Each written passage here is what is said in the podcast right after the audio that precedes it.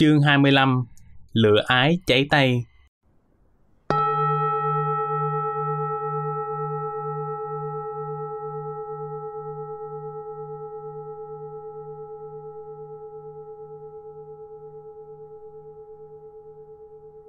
một Dịch nghĩa Người vướng víu ái dục như cầm đuốc đi ngược gió, dĩ nhiên bị bỏng tay. 2 lược giải Ái dục ở chương này được Đức Phật nói như một câu danh ngôn, phương ngôn cho cuộc sống cho tất cả tăng sĩ chúng ta. Hình ảnh mà Đức Phật ví dụ ái dục và tác hại của nó là cây đuốc có lửa, nhưng đi theo hướng nghịch gió. Tất nhiên, lửa của ngọn đuốc sẽ không cháy bốc lên bên trên mà sẽ tạt vào hướng tay người cầm. Do đó, người cầm đuốc phải bị bỏng tay. Ngay khi ấy, có thể tác dụng soi sáng của đuốc không còn nữa, vì người ta sẽ không can đảm để cầm tiếp. Cũng vậy, người đam mê ái dục luôn luôn muốn thỏa mãn các dục hạ liệt, nhưng chưa chắc đã thưởng thức được hương vị của nó, thì họa hệ lụy. Nhiễm đắm đã đến kế bên rồi.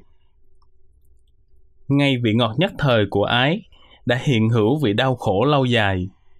Vì thế, người xuất gia chúng ta không nên tham đắm ái dục. Có được như vậy, con đường phạm hạnh, phạm chú của chúng ta mới được thành tựu viên mãn. Vài điều tâm niệm cần nhớ.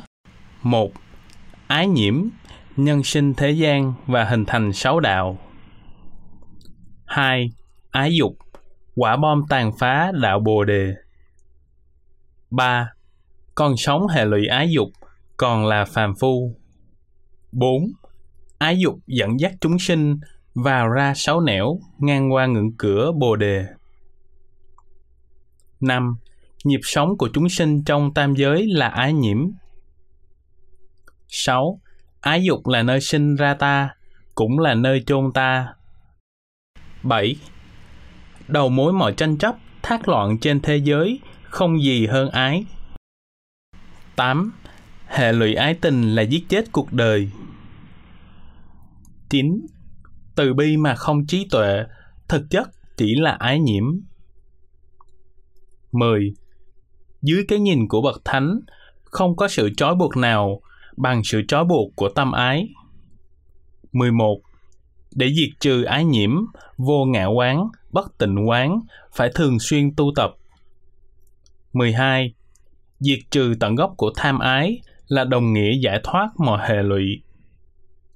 13.